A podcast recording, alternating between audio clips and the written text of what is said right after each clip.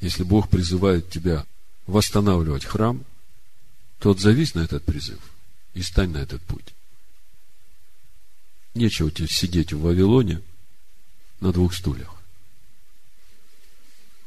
Так вот, наша сегодняшняя отдельная глава ЦАВ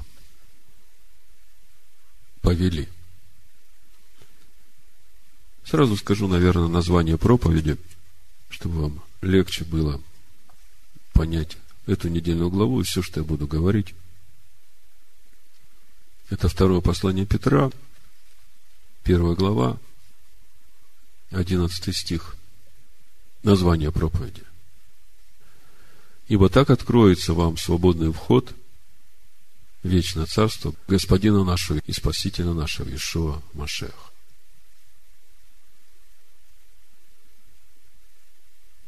Как так?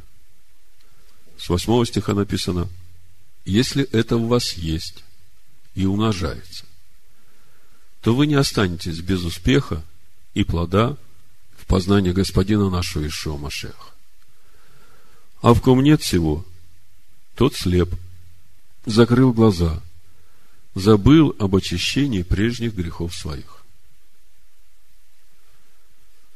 Посему, братья, более и более старайтесь делать твердым ваше звание и избрание. Так поступая, никогда не приткнетесь, ибо так откроется вам свободный вход в вечное царство Господина нашего и Спасителя нашего Ишуа Машеха.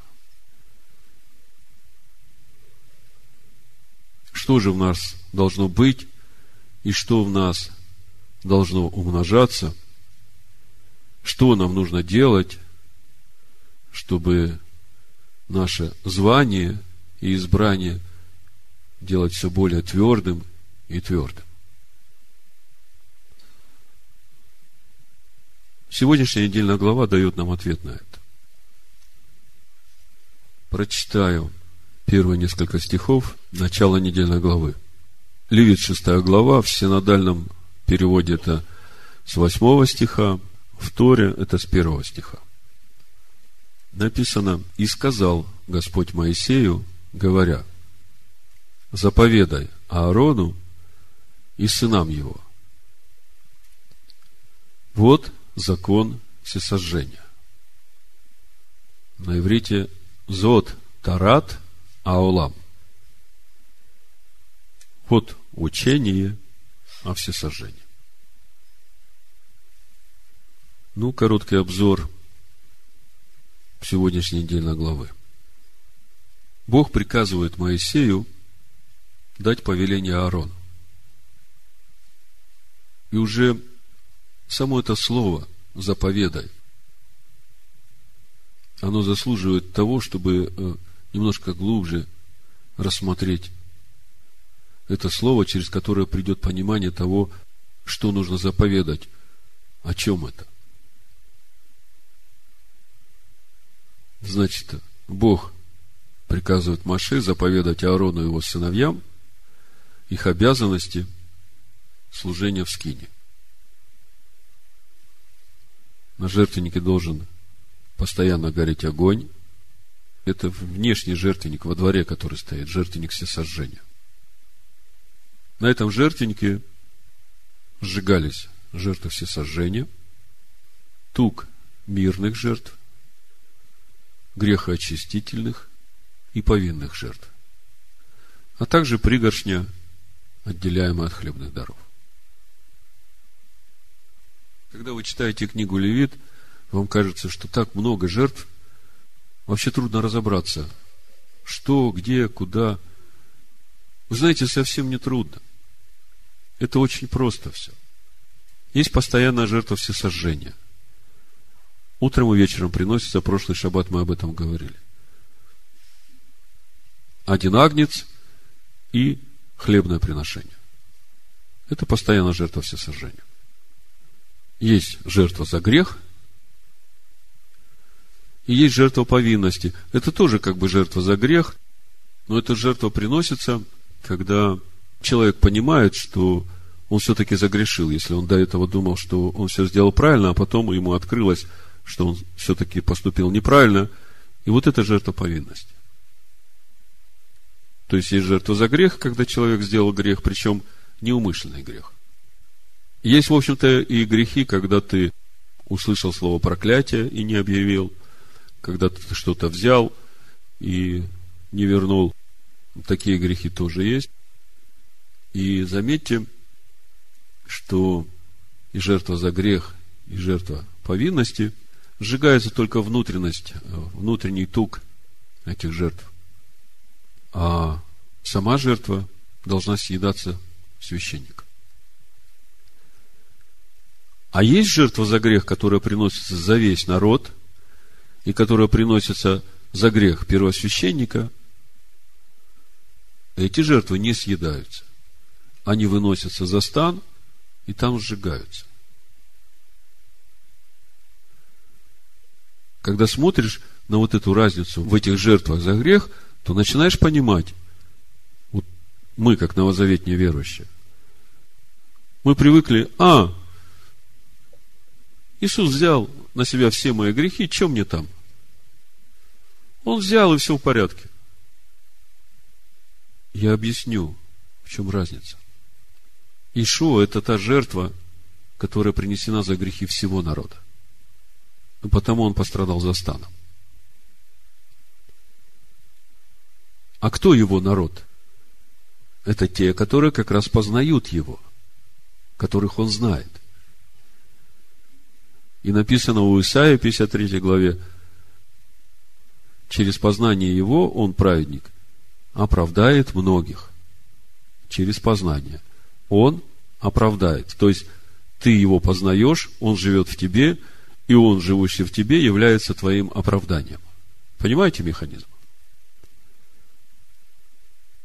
Так вот, оправдает эта жертва Машеха его народ – потому что она за народ принесена. А вот сам этот народ в каждодневном своем хождении перед Богом, он, безусловно, много согрешает. И в первом послании апостола Иоанна мы читаем, что все мы много согрешаем.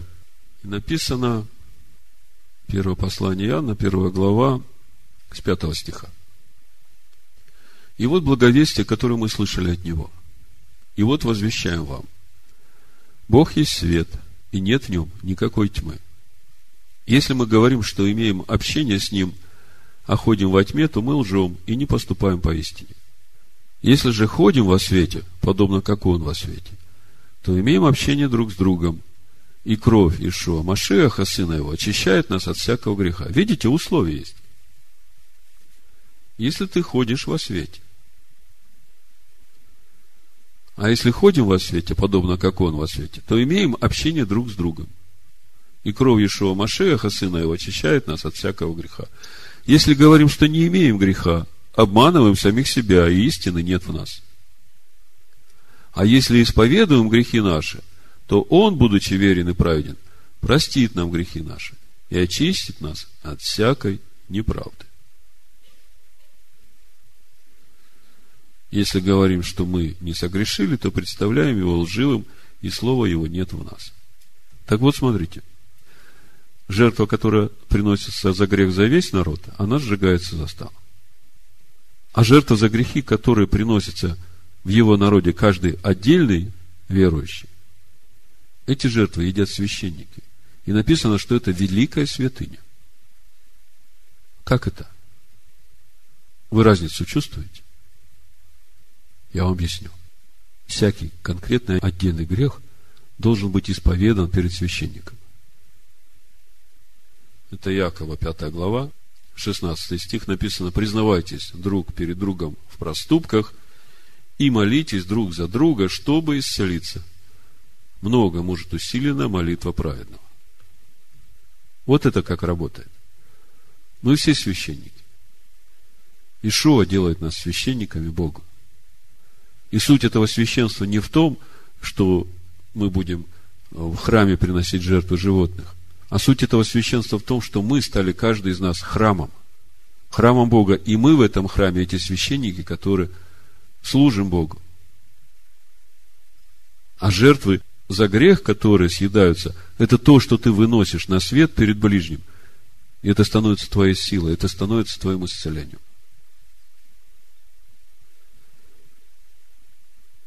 То есть я это вам объясняю.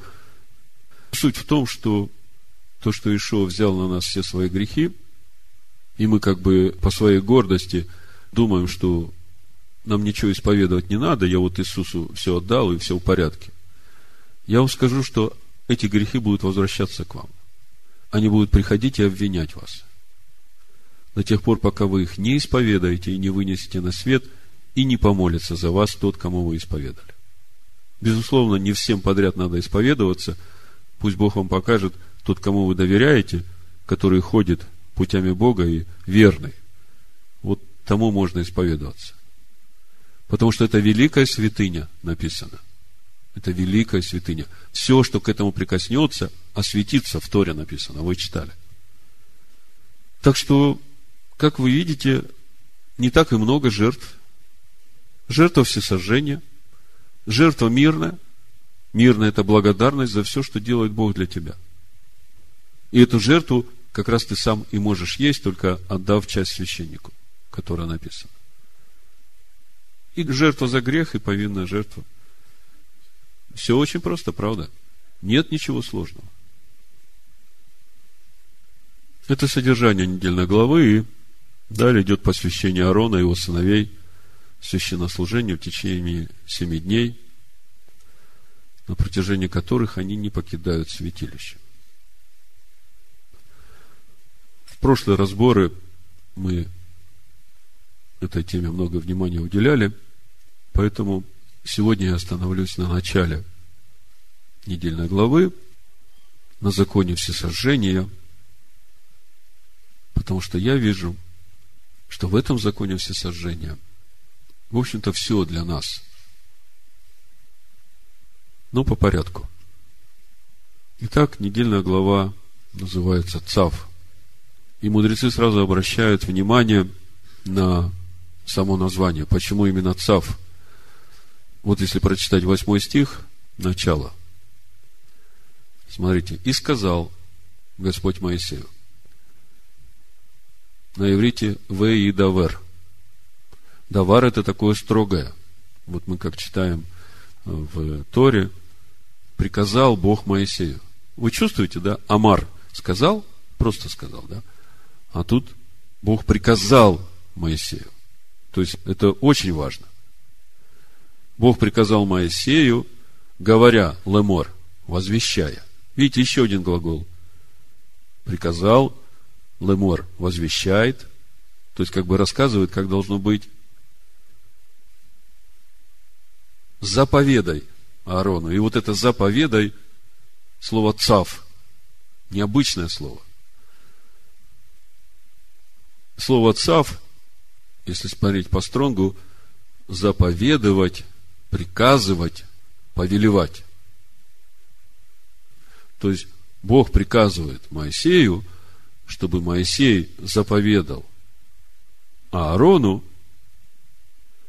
причем заповедай, если посмотреть на корень этого слова цав, то он связывает нас со словом мицва. Тот же самый корень. Мицва – заповедь. Цав – мицва. Поэтому и переводится в синодальном заповедай от слова заповедь. А слово мицва, оно однокоренное со словом на иврите цавта. Цавта – это связь. Подумайте, что здесь происходит. Человек, он сам по себе, как материальное существо, физическое существо, он ограничен в этом мире, в физическом мире, правда? Бог, он сам по себе, он не ограничен. У него нет ни начала, ни конца, и он живет вне времени. Вы представляете, как может соединиться ограниченное и временное с этим неограниченным и вневременным? Это же как бы разные миры, которые вообще не пересекаются нигде. Вы понимаете? Так вот, цав, мецва, цавта заповедай, заповедь соединения, это как раз вот та заповедь, которую дает Бог человеку, через которую, если он пожелает, он и может соединиться с тем, который вне времени не имеет ни начала, ни конца.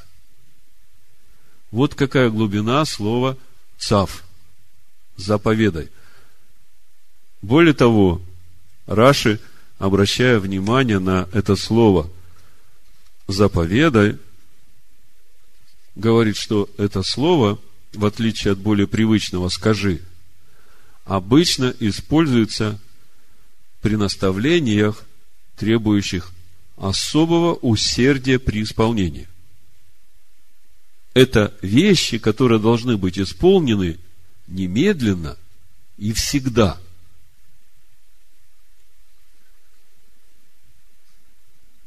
И Раша объясняет, это говорит не только о безотлагательности, то есть то, что это обязательно и сразу надо делать, но и о том, что это служение должно непременно и неизменно продолжаться из поколения в поколение. Одно дело быть преданным и радостным сразу по получению заповеди, когда все в новинку. Но что происходит потом? Останется ли потом та же преданность, или этот энтузиазм улетучится? И дальше уже Равин Йоси Голдман приводит такой пример. Он говорит, это похоже на то, как мы в Йом-Кипур собираемся, все такие возвышенные, все такие посвященные, все такие наполненные этим энтузиазмом исполнить эту заповедь. Кончается Йом-Кипур, начинается жизнь день за днем, и куда-то этот энтузиазм, это посвящение улетучивается. И дальше Равин Йоси Голдман в своих размышлениях говорит, одно дело забраться на гору Господню. Нужно приложить усилия, да, это интересно, это новый путь, новые просторы, которые мы покоряем. А другое дело – остаться на этой горе. Если мы посмотрим несколько мест Писания, вы поймете, о чем речь. Псалом 23 в синодальном, в Торе 24, 3-6 стих я вам прочитаю. Написано, кто взойдет на гору Господню и кто станет на святом месте его. Видите, нужно не только взойти на гору Господню, нужно еще стать и устоять на этом святом месте тот, у которого руки не повинны, и сердце чисто, кто не клялся душой своей напрасно и не божился ложно. Тот получит благословение от Господа и милость от Бога, Спасителя своего. Таков род ищущих его, ищущих лица твоего, Боже Якова. Для новозаветних верующих вообще благодать прижала тебя в жизни, со всех сторон пришла темнота и теснота, и ты возопил к Богу, раскаялся, призвал в свое сердце Машеха Ишу, веруя, что Он умер за твои грехи. И сразу раз, и взлетел на эту гору. Здорово. Слава Богу. Но теперь надо же устоять на этой горе. Одно дело взлететь, и это интересно. А другое дело, когда ты туда взлетел, и начались будни твоей святой жизни, я бы так сказал. Через которые ты должен устоять там. Еще одно место Писания, Исайя 33 глава, я уже вам его несколько раз приводил – оно об этом же. Исайя 33 глава, с 13 стиха. «Слушайте дальнее, что сделаю я, говорит Господь. и вы, ближние, познайте могущество мое.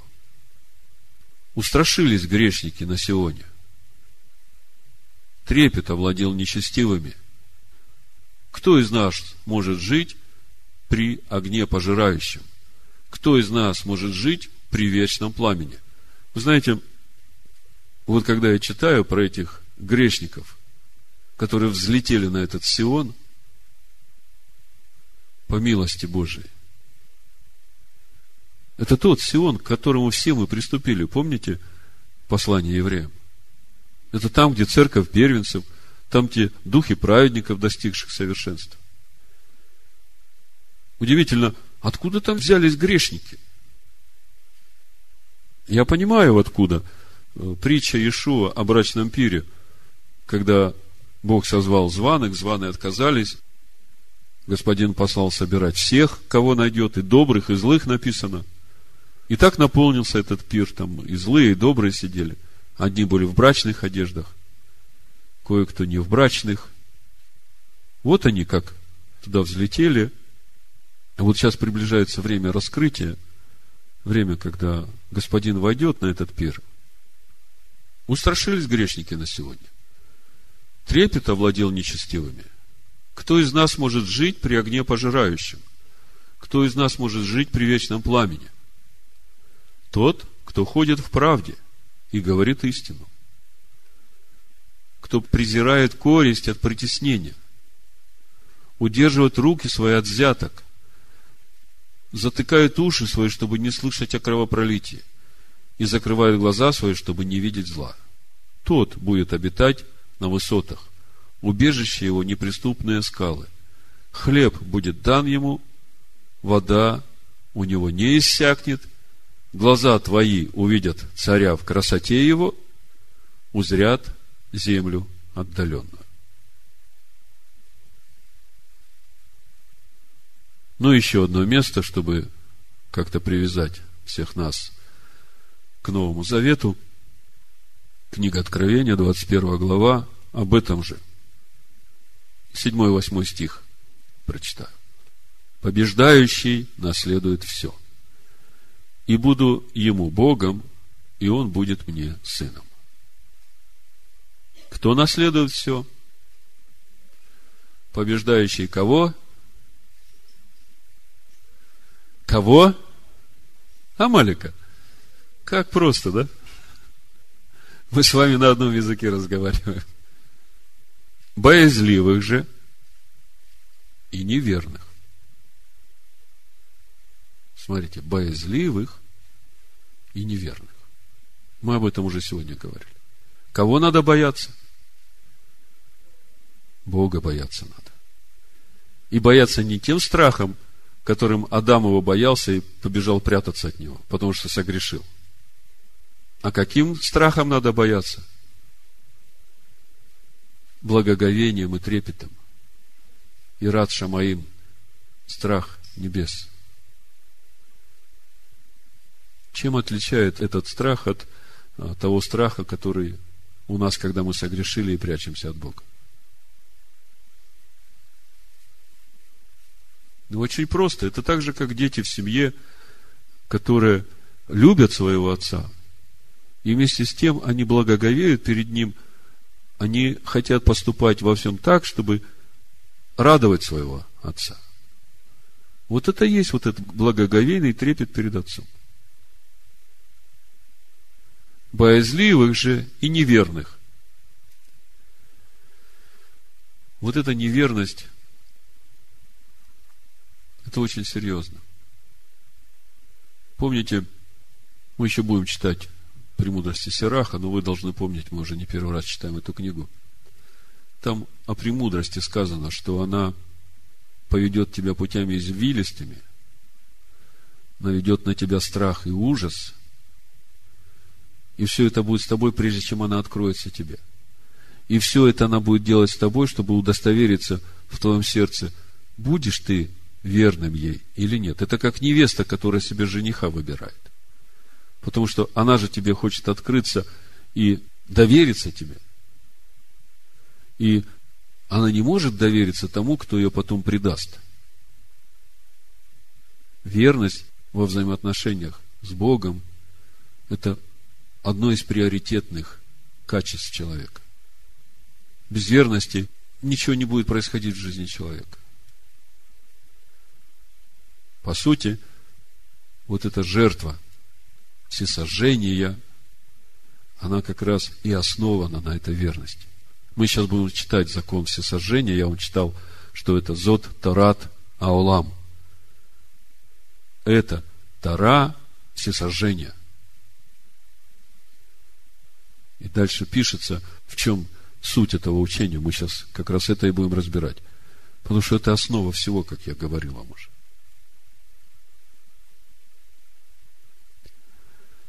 Боязливых же и неверных, и скверных, и убийц, и любодеев, и чародеев, и идолослужителей, и всех лжецов, участь в озере горящим огнем и серой. Это смерть вторая. Ну вот, это все, что относится к слову цав. Цав – мицва, которая соединяет нас с Богом. И причем это такая мицва, это такая заповедь, которая должна исполняться со всем усердием и постоянно. Постоянно изо дня в день, не угасая в своем энтузиазме, не угасая в своем желании, изо дня в день исполнять эту заповедь. В чем же суть этой заповеди? Читаем. Вот закон всесожжения. Зод Тарат Аулам. Это девятый стих, Левит шестая глава в синодальном переводе всесожжение пусть остается на месте сожигания на жертвеннике всю ночь до утра. Первое. Сейчас мы разберем все эти пункты, я просто их все назову, а потом разберем. Второе. Огонь жертвенника пусть горит на нем. Третье. Пусть священник оденется в льняную одежду свою – и наденет на тело свое льняное нижнее платье, и снимет пепел от всесожжения, которое сжег огонь на жертвеннике, и положит его подле жертвенника. Значит, первое, жертва всесожжения должна лежать всю ночь на жертвеннике до утра. Второе, огонь жертвенника пусть горит на нем. Третье, Священник должен одеть льняную одежду, когда будет снимать пепел жертвенника. И положит подле жертвенника. Это третье. Четвертое. И пусть снимет себя одежды свои, и наденет другие одежды, и вынесет пепел вне стана на чистое место.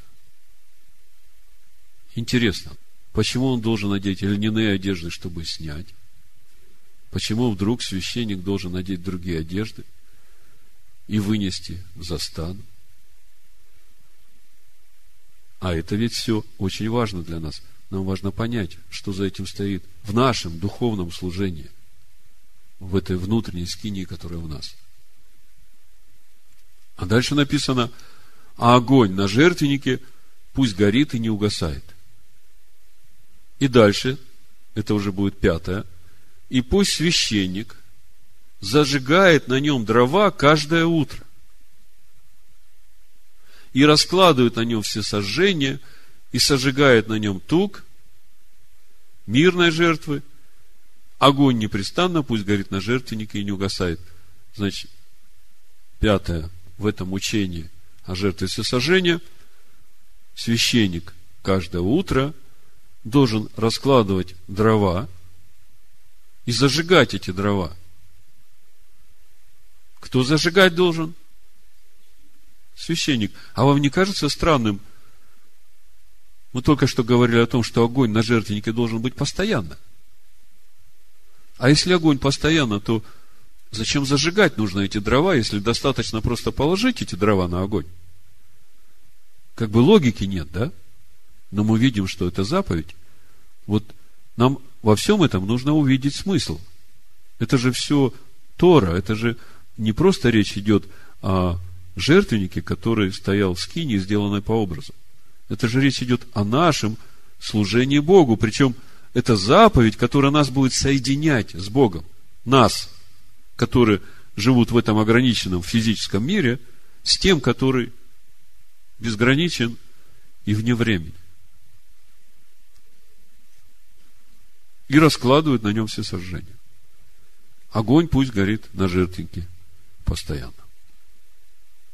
Итак, мы насчитали пять пунктов в этом учении о жертве всесожжения. Но в прошлый раз мы уже говорили о том, что суть жертвы всесожжения – это наше самопосвящение Богу. Давайте же посмотрим, как это самопосвящение должно происходить. Первое. Всесожжение пусть остается на месте сожигания на жертвеннике всю ночь до утра. Помните, мы говорили, что жертва всесожжения, она именно для того, чтобы обрести благоволение Бога на очищение грехов. Ну, книга Левит, первая глава, сразу, когда начинается описание жертвы всесожжения, там в четвертом стихе написано, и возложит руку свою на голову жертвы всесожжения, и приобретет он благоволение в очищении грехов его. Слышите, да?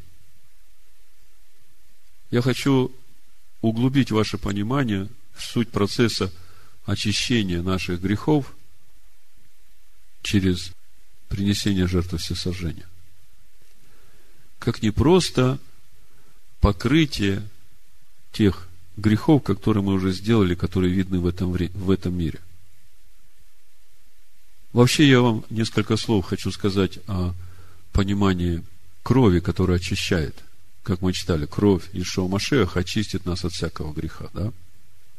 На самом деле кровь, она покрывает грех покрывая грех, делает нас святыми для наших взаимоотношений с Богом. То есть это как бы Богу уже не является препятствием. Но, естественно, через наше раскаяние. А вот очищает нас, первое послание Петра, первая глава говорит, послушанием истине, через Духа очистят души наши, да? Слышите, послушание истине очищает. В послании Ефесянам в пятой главе написано – банию водную посредством слова Машиах очистит души наши. Поэтому, когда мы говорим о жертве всесожжения, через которую мы обретаем благоволение в очищении наших грехов, то речь идет гораздо о большем. Речь идет об исправлении нашей человеческой природы в тот образ и подобие, который Бог сотворил. Помните, в Йом-Кипур мы говорили о сути слова «тшува», возвращение. Возвращение куда? Возвращение к тому образу Адама до его грехопадения. Возвращение к тому дыханию жизни, которое он вдохнул Адама, сотворенного из праха земного, в котором вот эта душа земного Адама – была полностью посвящена на служение вот этому дыханию жизни, Машеху, которого Бог вдохнул в этого Адама. Так вот, жертва всесожжения, она как раз и помогает нам обрести у Бога благоволение на вот это очищение, на вот эту чуву, на вот это возвращение нас к истинной природе. Ну и написано, что жертва всесожжения должна оставаться на месте сожигания, на жертвеннике всю ночь до утра. Мы об этом в прошлом году подробно говорили. Я просто напомню вам, речь идет о том, что если ты возложил себя в жертву, мы об этом почитаем в Римлянах, в шестой главе, чуть позже, в чем суть этого, да? То это значит, что ты уже не должен вставать с этого жертвенника. Вот это и есть те будни того святого, котором нужно нам каждый день оставаться. Одно дело войти в завет с Богом, принять погружение во имя Ишуа Машеха, это радостно. Вот я погрузился, я заключил завет с Богом, это такое событие. Но тебе теперь в этом надо пребывать постоянно и именно с этим же усердием. А если ты встаешь с этого жертвенника, то по сути теряешь все, что получил. А проблема человека именно в том, что он нетерпелив, он непостоянен, он неверен. И ему кажется, что это все такое далекое от него. Но я вам по себе скажу. Даже послушание в самом малом, в том, что тебе так хочется сделать, но ты знаешь, что вот именно от этого Бог тебя хочет освободить. Ну, тебе это так сладко, так вкусно, и ты так привык уже к этому, и тебе так это хочется. И ты думаешь, вот в момент твоего вот этого ослабления, когда Амалик уже там полез через тебя, ты думаешь, ну это же такая мелочь, ну что для Бога, ну сделай я тут один разок это вот и, и все. И ничего, и все будет хорошо. Я проходил через это, я знаю, как это. И я знаю, какое большое благословение приходит в жизнь, когда ты вот в этот момент поставишь точку и скажешь «нет». Тебя еще покрутит, поломает. Но если ты останешься в этом, то ты увидишь, какие огромные благословения начнут приходить в твою жизнь вот за это твое, казалось бы, такое незначительное послушание. Для Бога это очень значительно. А если ты знаешь, что это как раз тот Амалик, которого надо вот так бескомпромиссно взять и разрубить, и больше никогда к нему не возвращаться. Ты даже не представляешь, как много благословений придет в твою жизнь. Поэтому на жертвеннике надо оставаться всю ночь до утра. Жертва всесожжения должна оставаться на жертвеннике всю ночь до утра. Не вставай с этого жертвенника. Будь постоянным. А огонь на жертвеннике пусть горит, не угасает. Это второй пункт в этой заповеди о всесожжении. Что это за огонь, который должен гореть на жертвеннике и не угасать? Это огонь святости. Причем мудрецы, я сейчас почитаю, что говорят мудрецы об этой заповеди, они говорят, что этот огонь должен гореть на жертвеннике и в шаббат. И даже когда священник нечист, все равно должен гореть этот огонь. И как бы полное непонимание, что тогда? Сейчас я вам объясню. Значит, э, вот мудрецы пишут. Все аспекты храмовой службы имеют помимо практического еще и глубокий духовный смысл. Ведь в душе каждого из нас есть свой храм, и на жертвеннике этого храма огонь всегда будет зажжен и не угаснет. Жертвенник в аллегорическом смысле соответствует сердцу человека – а вечный огонь, горящий на нем, это желание человека служить Творцу. Это желание должно быть постоянным. Но кто зажигает этот огонь? Вопрос. В храме это происходило следующим образом. Священнослужители раскладывали на жертвеннике дрова, возлагали на них тушу животного, всесожжения, и подносили к дровам огонь. И в этот миг небесный огонь падал на жертвенник. И хотя дрова загорались от небесного огня, нужна была инициатива снизу, земной огонь, зажженный людьми. Ведь любому чуду нужна материальная платформа в физическом мире, которая обеспечивает именно человек своими простыми действиями, совершенными во имя Бога. И тогда небесный огонь чудесным образом загорается на земном жертвеннике. И горит вечно, даже в шаббат и даже в состоянии ритуальной нечистоты. Как это в состоянии ритуальной нечистоты? Например, это еврей, отдалившийся от Бога настолько, что стал забывать дорогу в храм. Его ситуация похожа на состояние ритуальной нечистоты, когда человеку нельзя входить на территорию святилища. Ему может показаться, что эта проблема неразрешима, и раз ему все равно нельзя в храм, а то огонь на жертвеннике уже не нужен, и его можно, не дай Бог, погасить. Но это не так. Огонь должен гореть всегда, и особенно теперь, когда вся душа окутана тьмой духовной изоляции. На иврите тума, нечистота. Когда вся душа окутана тьмой духовной изоляции, необходим такой огонь божественной души, в котором сгорит туша, в кавычках, животной души. Вот тут нам начинает проясняться, где же горит этот огонь и какая душа должна гореть в этом огне. Помните Вай Цер с двумя йод.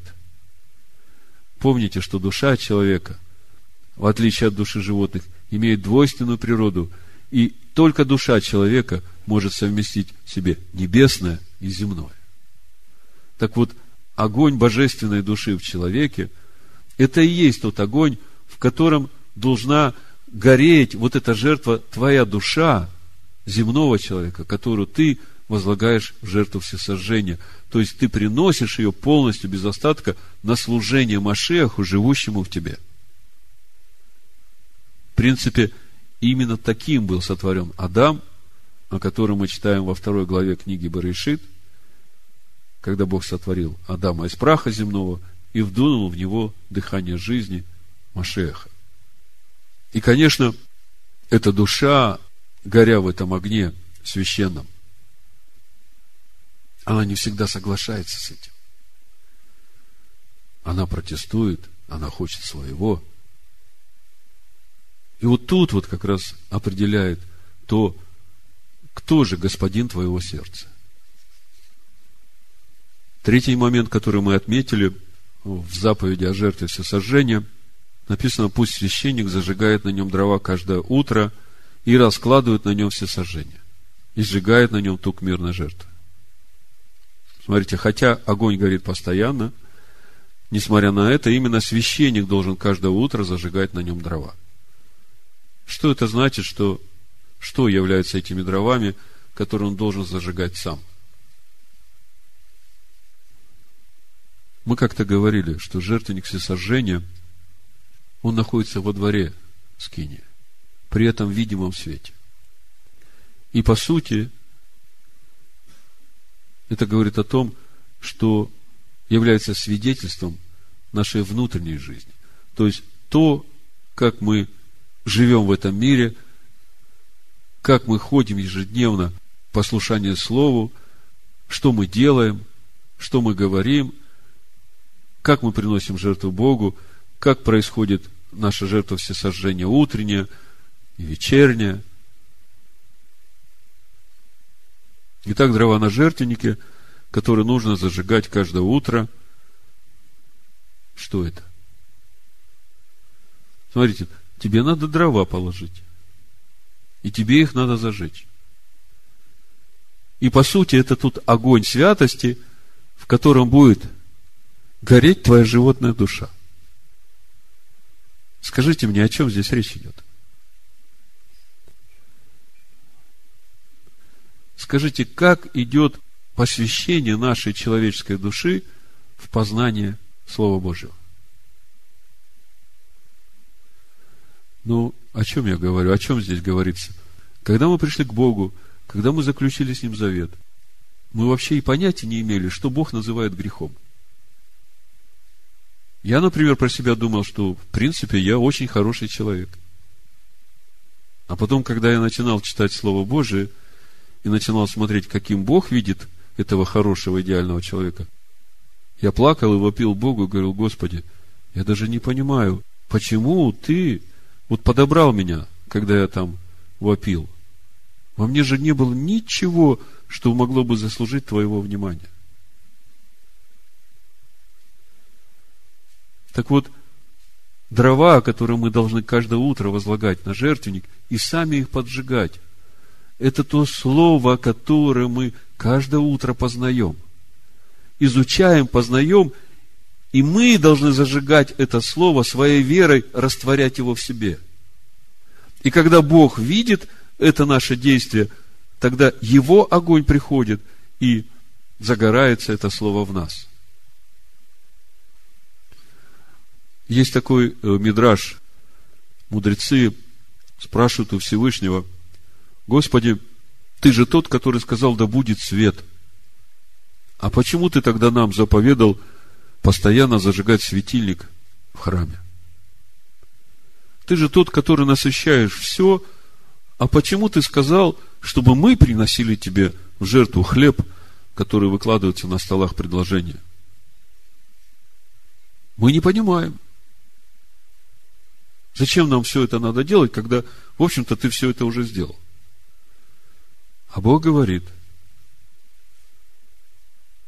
вот когда вы будете это делать, именно в это время и через это я буду делать вас светом, и я буду делать вас хлебом.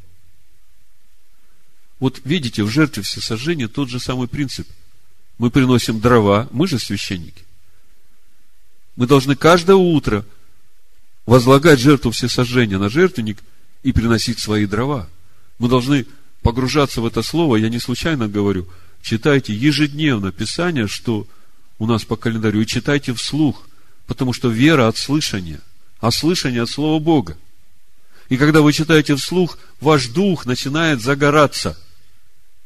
Начните, прочитайте несколько раз один и тот же стих, который вдруг вам проговорил – вы увидите, как начнет загораться ваш дух.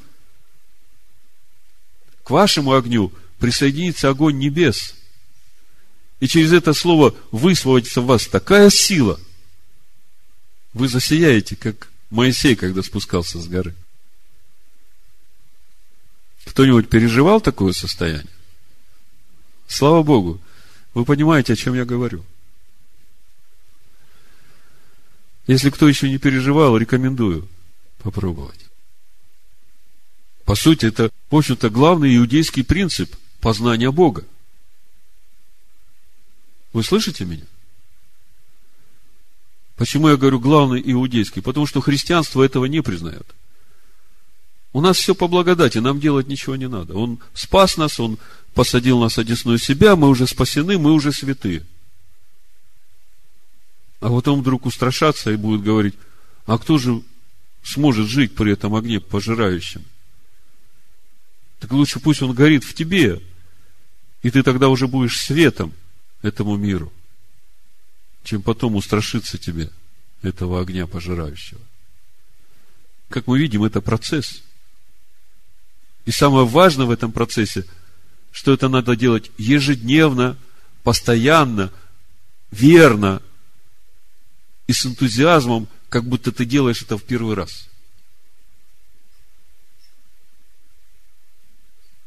Ой, Господи, я тебе вчера уже молился про это все сожжение. Давай перейдем к следующему действию. Что там у нас было? А, благословение. Давай, Господи, благослови меня сегодня. Что ты там для меня сегодня приготовил? Господь говорит, как же я могу тебя благословить? Мне же нужно, чтобы ты огонь начал зажигать. Вот когда ты начнешь зажигать, тогда в тебе все откроется. Это же не мне надо, чтобы ты зажигал. Вы понимаете, когда мы что-то делаем, э, в нас открывается это окно, оно же изнутри приходит. Вот именно тогда, когда мы это делаем во имя Бога, с любовью к Богу, потому что Он, Цав, сказал, Цав, заповеда, это мицва, которая соединит меня с тобой. Но если ты этого не будешь делать, я даже не могу понять, надо тебе это или нет. Может, это тебе не надо, а я буду навязываться. Я как бы никогда никого насильно ни к чему не принуждаю. Поэтому мне очень важно, чтобы ты это делал. Каждый раз, как первый раз, и с тем же самым энтузиазмом.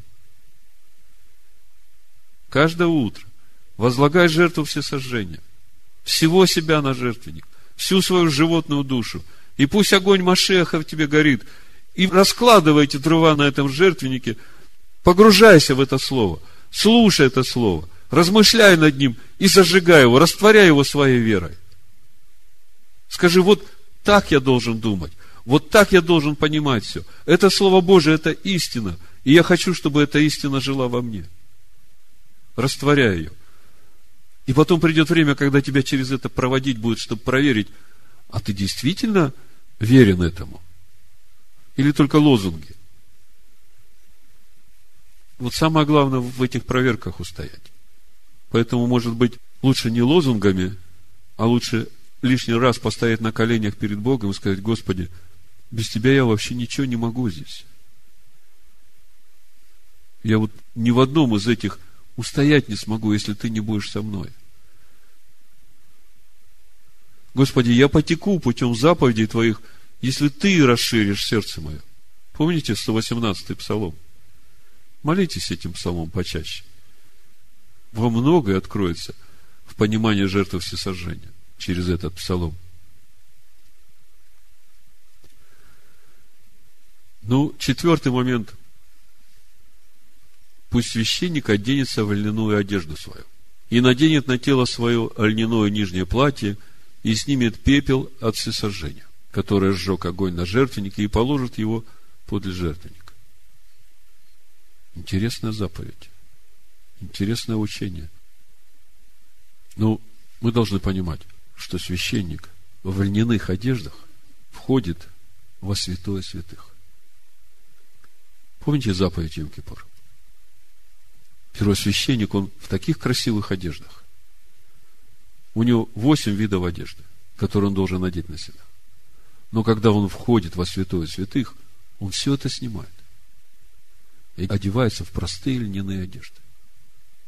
И когда я читаю, что священнику, который будет снимать этот пепел с жертвенника, нужно одеться в льняные одежды, я понимаю, что здесь что-то очень важное для Бога. Что-то очень важное вот в этом пепле, который остается от всесожжения.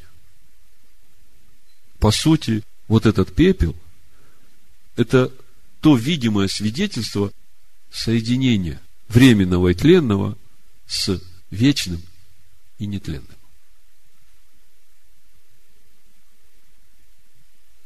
Помните, Бог Моисею в исходе в третьей главе говорит о своем имени, когда Моисей говорит, Господи, я приду, скажу, а кто послал меня, как сказать? А Бог говорит, это исход 3.15. Я Бог Авраама, Ицхака и Якова. Это имя мое навеки. И мы там говорили, как это так? Я Бог Авраама, Ицхака и Якова. Авраам, Ицхак и Яков – это люди, которые живут в этом мире. А Бог Авраама, Ицхака и Якова – это Бог, который сотворил небо и землю, который был до того, как все это было, который будет после того, как все это было, который живет вне времени, вне пространства. И как Бог говорит, я Бог Авраама, Ицхака Якова. Так вот, вот этот пепел, это и есть свидетельство того, что этот Бог Авраама, Ицхака Якова стал и твоим Богом. Вы понимаете, как важен для Бога этот пепел? И вот пятое. Я думаю, это самое важное, что нам нужно понять, потому что это относится к нашей жизни в этом мире. И пусть снимет с себя одежды свои и наденет другие одежды. Много комментариев пересмотрел. Нигде не нашел вразумительного комментария о том, что это за есть такие другие одежды. И вынесет пепел вне стана на чистое место. Вынесет пепел вне стана на чистое место. Ну, по порядку. Что это за есть такие другие одежды, в которых надо выходить за стан? Ну, вообще мы знаем в Писаниях одежда, она по-любому связана с нашим хождением в Боге, нашей праведностью, то, как видят нас люди. Вот э, у Исаия в 64 главе, в 6 стихе написано, «Все мы сделались как нечистый, и вся праведность наша, как запачканная одежда». Только что священник был одет в льняные одежды и снимал этот пепел с жертвенника, и тут ему нужно переодеться в другие одежды и выйти за стан. Что за этим всем стоит? Ну, во-первых, чистое место вне стана. Вы знаете, что это за место? Это то место, где приносят в жертву рыжую телицу. Помните закон о рыжей телице? рыжую телицу, приносят жертву за станом, сжигают ее, и потом этим пеплом коропят в третий и в седьмой день, смешанным с живой водой, того, кто прикоснулся к смерти.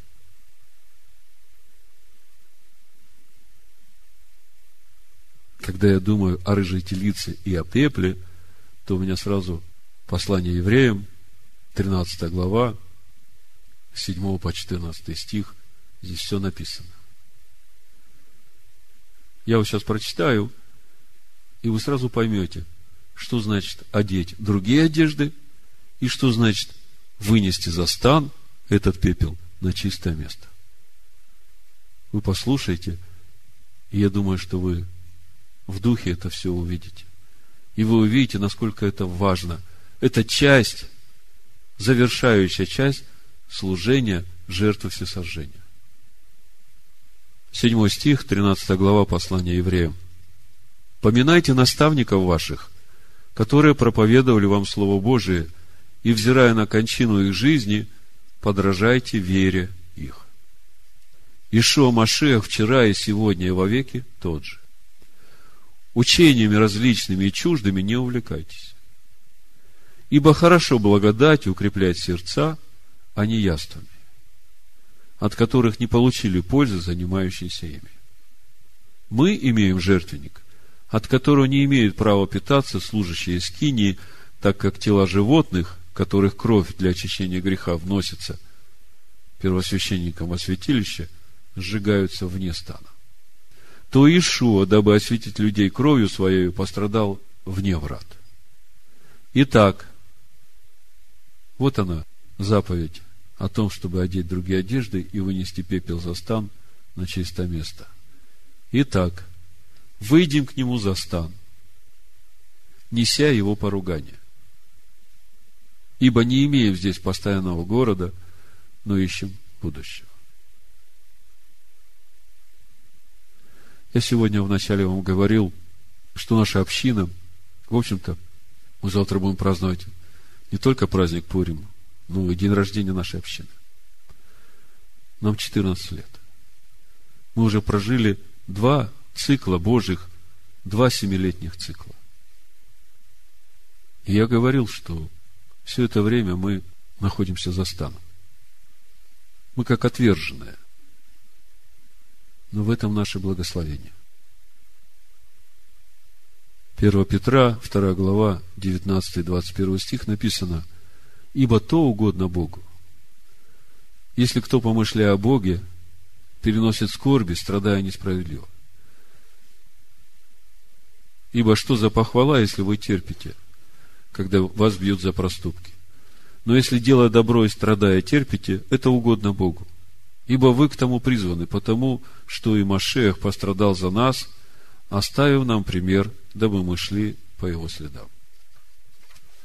А Ишуа в Матвея 5 главе, в Нагорной проповеди с 11 стиха говорит, «Блажены вы, когда будут поносить вас и гнать, и всячески неправедно злословить за меня. Радуйтесь и веселитесь, ибо велика ваша награда на небесах, так гнали и пророков, бывших прежде вас. Вы – соль земли». Итак, давайте еще раз повторим эти пять основных пунктов учения о всесожжении. Я думаю, что вы теперь согласны со мной, если мы будем жить в этом учении о всесожжении так, как говорит Бог, то у нас никогда не будет места Амалику.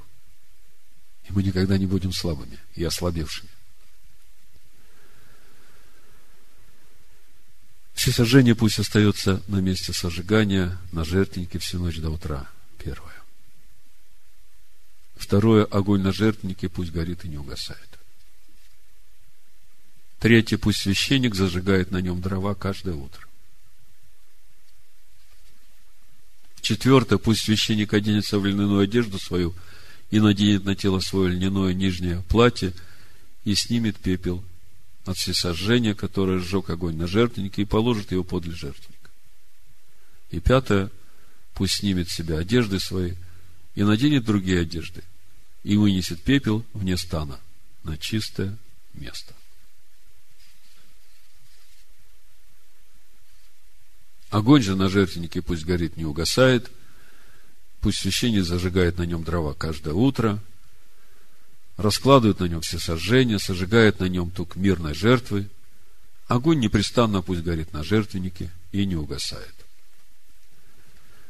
Ну, в заключение еще несколько мест Писания из Нового Завета,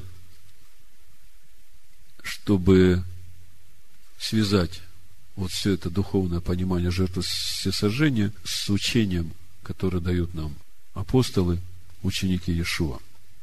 Вы увидите, насколько они духовно связаны, эти учения, и к вам придет еще больше понимания жертвы всесожжения.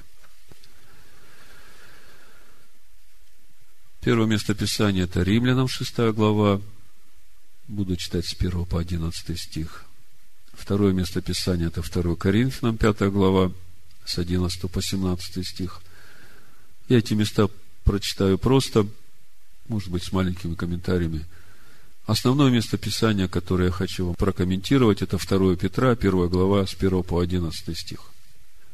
И на этом мы закончим. Значит, Римлянам 6 глава, с 1 по 11 стих, напомню, мы говорим сегодня о недельной главе ЦАВ, ЦАВ, которая связывает нас с Митсвой, которая соединяет нас с Богом.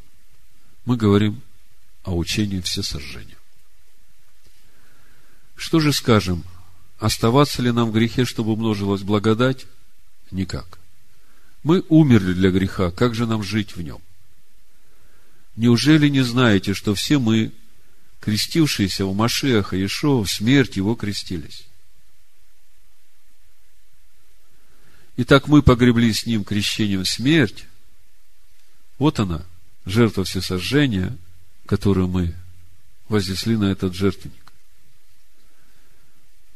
Дабы как Машех воскрес из мертвых славы Отца, так и нам ходить в обновленной жизни. Послушайте, если Машех не воскрес в вашей жизни, слышите меня? Если Машех не воскрес в вашей жизни, то все, что вы делаете, это религия. Ибо если мы соединены с Ним подобием смерти Его, то должны быть соединены и подобием воскресения. Зная то, что ветхий наш человек распят с Ним, чтобы упразднено было тело греховное, дабы нам не быть уже рабами греху ибо умерший освободился от греха.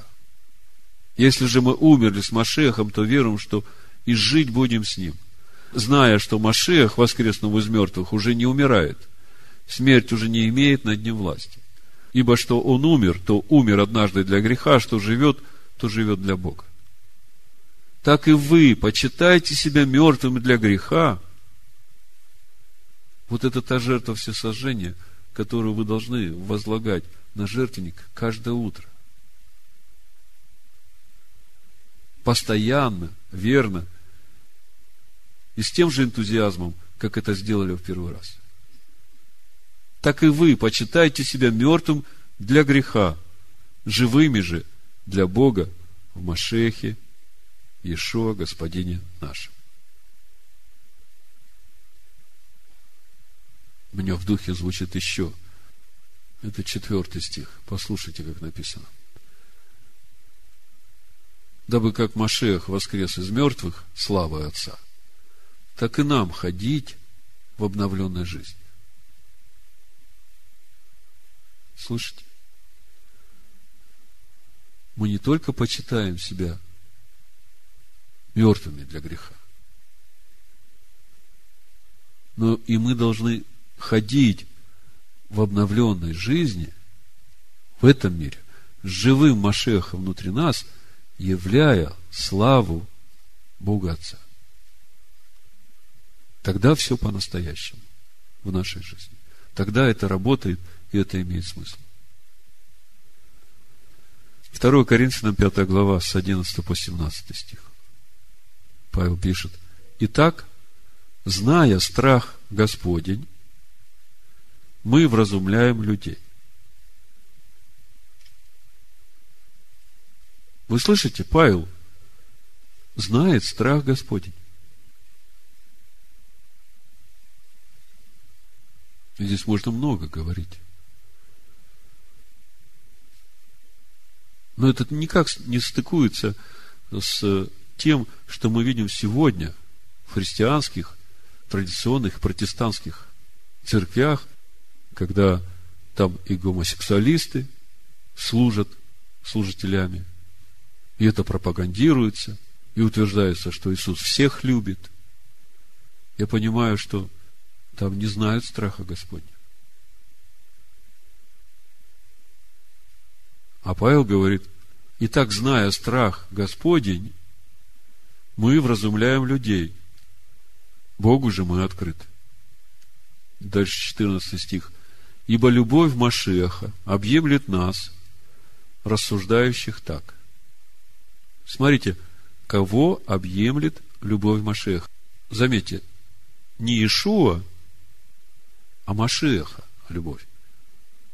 Иешуа умер за всех людей. И может быть кому-то дико, что я иногда разделяю Иешуа и Машеха. Действительно, он неразделим. Но для того, чтобы понимать суть духовных процессов, мы должны понимать, когда мы говорим о Иешуа, мы говорим о жертве, которая принесена в жертву за грехи всех людей. А когда мы говорим о любви Машеха, которая объемлет нас, мы говорим о любви Слова Божьего, которая объемлет тех, которые рассуждают так. Если один умер за всех, то все умерли. А Машех за всех умер, чтобы живущие уже не для себя жили – но для умершего за них и воскресшего. Итак, кого объемлет любой Машеха? Которые живут уже не для себя, но для умершего и воскресшего где? В них. То, что он умер и воскрес на третий день, мы знаем. Но мы пришли и умерли для греха, приняв его в свою жизнь для того, чтобы нам теперь жить не для себя, а для Него. Он и есть тот вечный огонь на этом жертвеннике всесожжения, где же сгорает наша животная душа. Сгорает в том смысле, что посвящает себя всю на служение Ему. Как мы в молитве Шма каждый день молимся. Возлюби Господа Бога своего всем сердцем своим, человека, сотворенного из праха, всей душою, нефеш, душою, которая принадлежит человеку, сотворенному из праха, всею нефеш своей, всем разумом своим, разум это тоже жилище души нашей, человека, сотворенного из праха, и всей крепостью своей, всем телом своим, всем физическим телом своим. Вот она, эта жертва всесожжения в полноте. Значит, любовь Машеха объемлет нас, рассуждающих так. Если один умер за всех, то все умерли. А Машех за всех умер, чтобы живущие уже не для себя жили, но для умершего за них и воскресшего. Потому отныне мы никого не знаем по плоти. Если же знали Машеха по плоти, то ныне уже не знаем.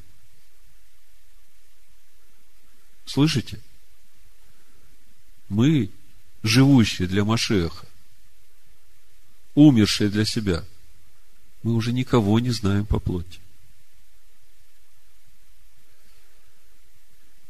Не часто пишут письма на сайт, благодарят Бога за учение, и в конце нам хочется приехать и познакомиться с вами лично.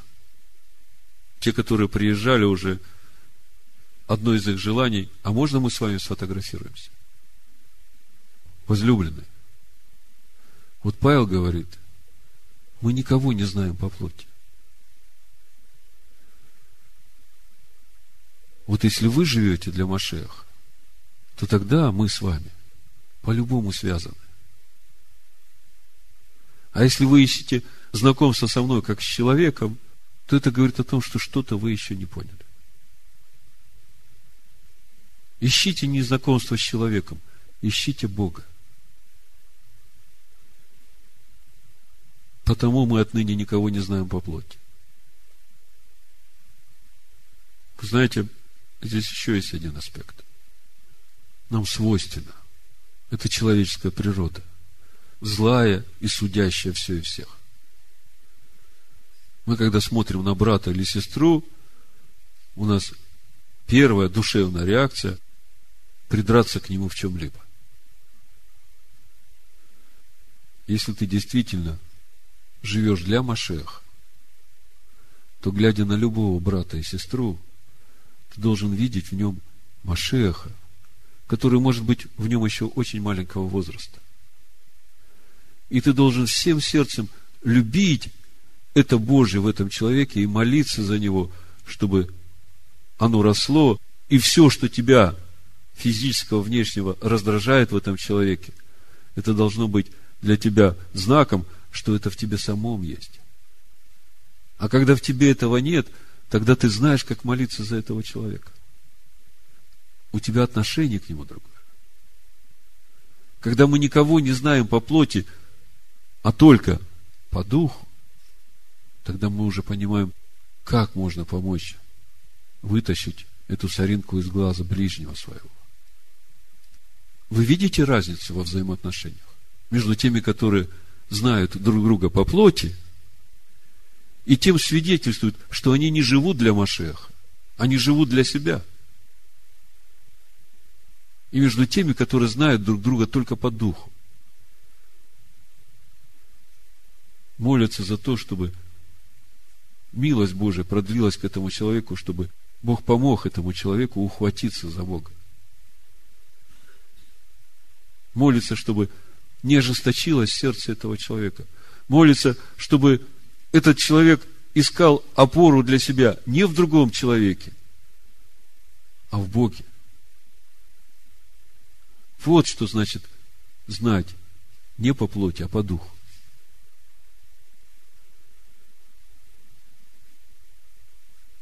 Поэтому, когда кто-то из вас смотрит с осуждением или с претензией на ближнего своего, то пусть это будет сигналом для тебя, что где-то ты перестал жить для Машеха и начал жить для себя.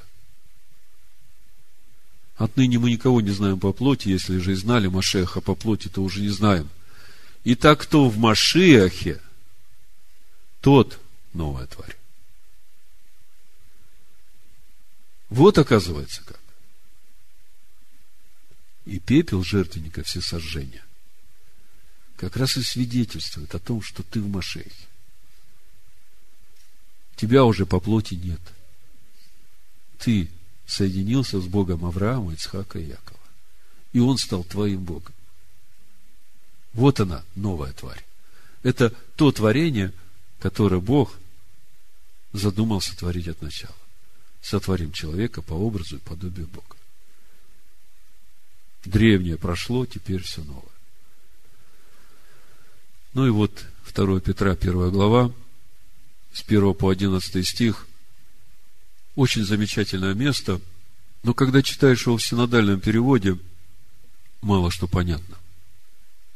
Поэтому я решил в этот раз, как бы Дух мне проговорил, указал на это место – в свете недельной главы ЦАВ, потому что она как раз и говорит, вы помните, как проповедь называется? Ибо так откроется вам свободный вход в вечное царство Господина нашего и Спасителя Ишуа Машеха.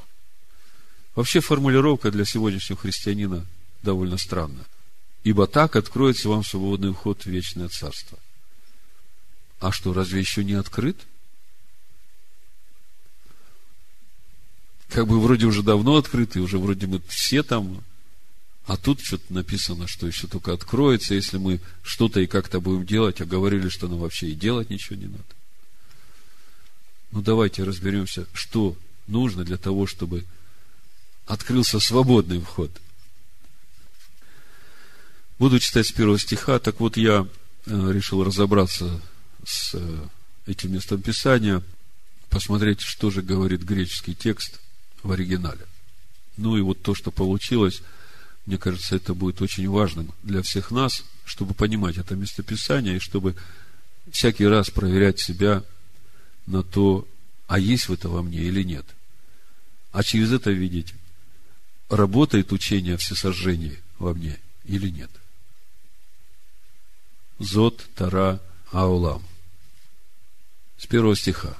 Симон Петр, раб и апостол Ишуа Машеха, принявшим с нами равно драгоценную веру, по правде Бога нашего и Спасителя Ишуа Машеха.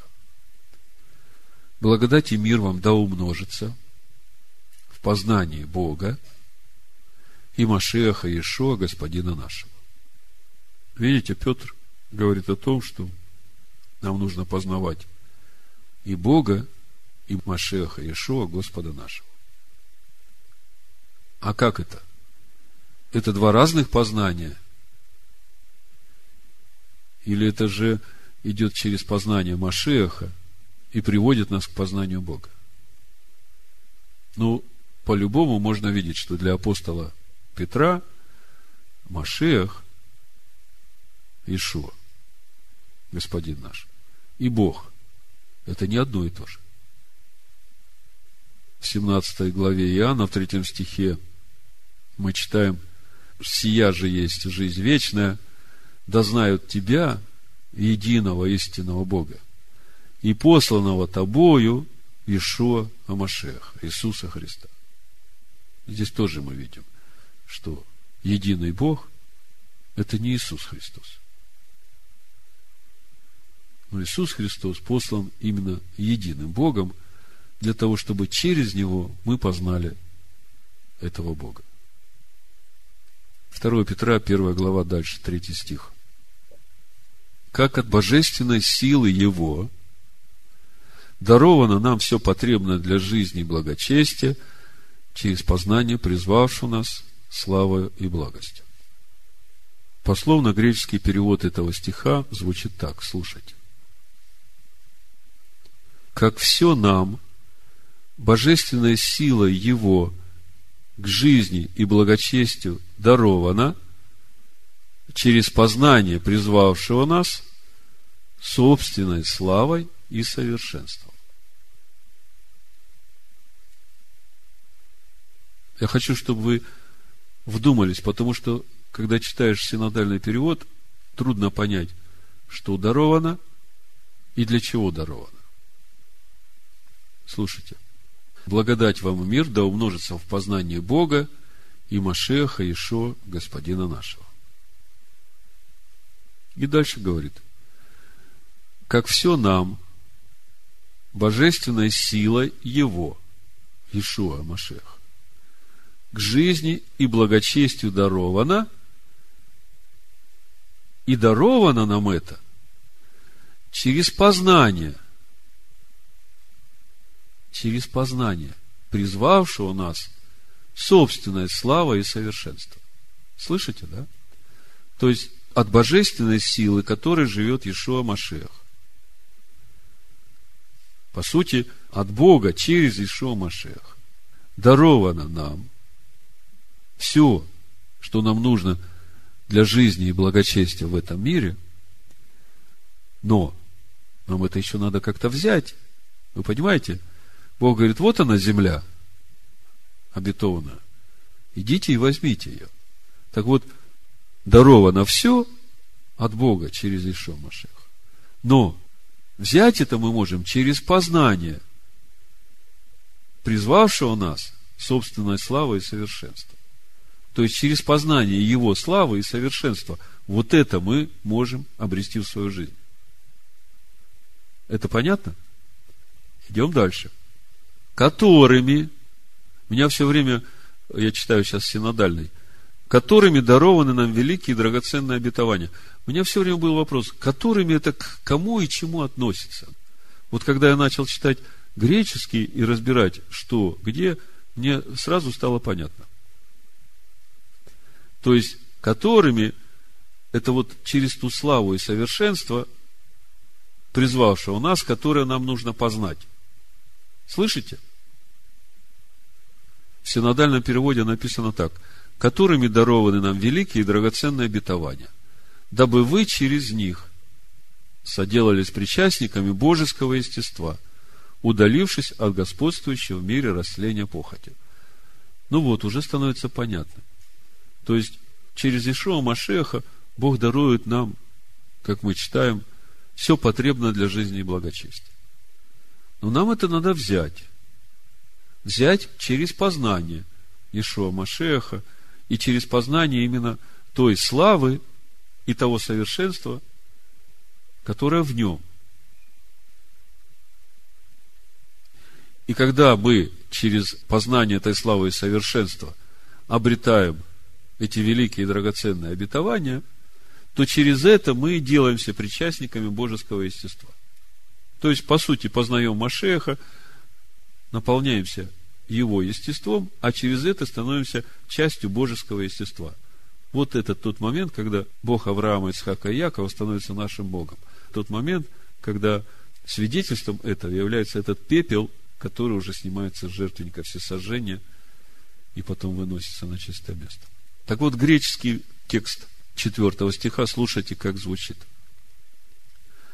Ну, начинаю с конца третьего. Значит, даровано через познание, призвавшего нас собственной славой и совершенством, через которые драгоценное и величайшее нам обещание она даровала, чтобы через эти вы сделались божественной сообщники природы, избежавшие в миру страсти растления. То есть греческий текст говорит, что через познание вот этой славы и совершенства вы становитесь причастниками божеского естества, и именно благодаря этому вы и избегаете вот этого растления похотью, которая господствует в этом мире. Почему избегаем? Потому что мы свою душу приносим в жертву всесожжения.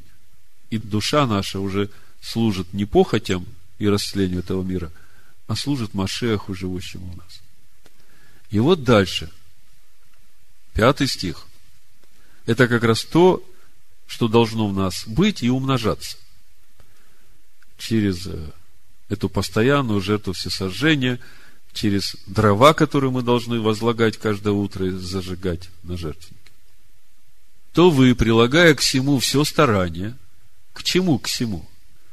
Вот к этому познанию, призвавшего нас своей славой и благостью, да? То вы, прилагая к всему все старание, покажите в вере вашей добродетель.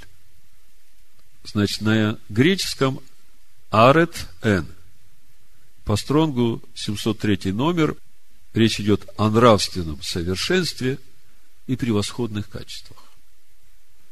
То есть, то вы, прилагая к всему все старание, покажите в вере вашей нравственное совершенство и превосходные качества. Звучит уже совсем понятно, правда? Дальше. В добродетели, то есть в этом нравственном совершенстве и превосходных качествах, покажите рассудительность. Смотрю, на греческом стоит слово гносин. Гносин, знакомое вам слово. Знание, ведение, познание, понимание, разумение. То есть, вот в этих совершенных своих и превосходных качествах покажите ваше познание, призвавшее вас славой и благостью, понимание, разумение. Дальше. В этом познании, понимании, разумении, в рассудительности, покажите воздержание. Энкраатеян. Шестой стих. По стронгу 1466 воздержание и самообладание. Что такое самообладание и воздержание? Ну, скажем так, самый трудный момент не свернуть с пути или не встать в жертвенника всесожжения. Помните, мы говорили, что жертва должна лежать на жертвеннике до утра. Самообладание. В воздержании покажите терпение. Гюпомон н. по стронгу 52.8.1. Терпение, выдержка, стойкость, постоянство, перенесение трудностей. Значит, в воздержании, в этом самообладании покажите терпение, выдержку, стойкость, постоянство, перенесение трудностей. В терпении покажите благочестие. Эус греческое. По стронгу 21.50. Благочестие, благоговение, почтение к Богу. Значит, в терпении покажите свое благоговение и почтение к Богу. В благочестии покажите братолюбие. На греческом Филадельфия. От слова филио. Помните, Петр, агапы ты меня? Да, Господи, филио. Мы как-то об этом говорили. В благочестии покажите братолюбие. Филадельфия. А в братолюбии покажите любовь. Агапы. В чем разница? Я говорил, в чем разница между Филадельфией и Агапой. Хотя многие даже греческие специалисты говорят, что это одно и то же. Я так в сердце своем чувствую, что все-таки это не одно и то же вот та любовь и душевная теплота, которые я должен являть к своему брату постоянно, сердцевиной этой любви должно быть мое агапы, то есть моя способность пожертвовать собой ради него. Помните в послании Ефесянам 3 глава молитва, которой мы молимся во время хлебопреломления. Да дашь ты нам, Господь Бог наш, по богатству славы своей, крепко утвердиться Духом Твоим в нашем внутреннем человеке, верою вселиться Машеху сердца наши, дабы нам укорениться и утвердиться в Агапе, дабы нам уразуметь, что есть широта и долгота и глубина и высота, дабы нам уразуметь превосходящего разумения Агапы Машеха Иешуа и исполниться сею полнотой Бога. Если это у вас есть и умножается, то вы не останетесь без успеха и плода в познании Господина нашего Ишуа Машеха. А в ком нет всего, тот слеп, закрыл глаза, забыл об очищении прежних грехов своих. Посему, братья, более и более старайтесь делать твердым ваше звание и избрание. Так поступая, никогда не приткнетесь. Ибо так откроется вам свободный вход вечное царство Господина нашего и Спасителя Ишуа Машеха. Значит, еще раз все вместе в этом расширенном переводе, как я вам говорил, что в нас должно быть и что у нас должно умножаться, чтобы нам открылся свободный вход в вечное царство Ишуа Машеха. То вы, прилагая к всему все старание, покажите в вашем нравственном совершенстве познание, ведение, разумение. В познании, ведении, разумении покажите воздержание и самообладание. В воздержании и самообладании покажите терпение, выдержку, стойкость, постоянство. В терпении, постоянстве и стойкости покажите благочестие, благоговение и почтение к Богу в благоговении и почтении к Богу покажите братолюбие, Филадельфия, и в братолюбии любовь, Агап.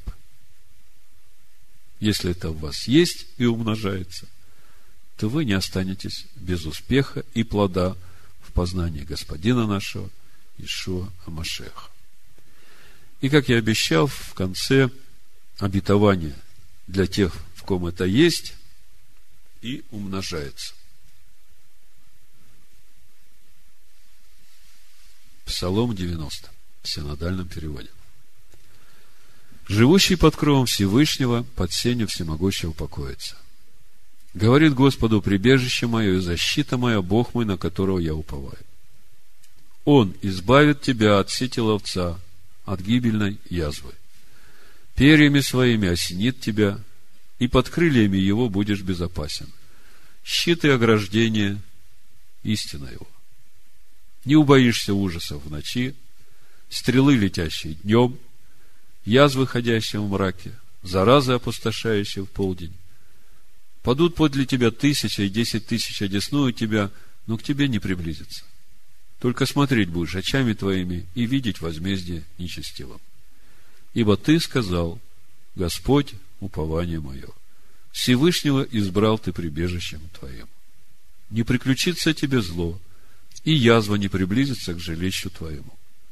Ибо ангелом своим заповедает о тебе охранять тебя на всех путях твоих.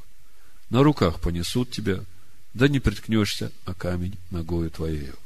На аспида и Василиска наступишь, попирать будешь льва и дракона, за то, что он возлюбил меня, избавлю его, защищу его, потому что он познал имя мое. Воззовет ко мне, и услышу его. С ним я в скорби, избавлю его и прославлю его. Долготою дней насыщу его и явлю ему спасение мое. Да благословит всех нас Всевышний в имени Машеха Ишуа. Амин. Амин. Амин. Амин. Амин. Амин. Амин. Амин. Амин. Амин.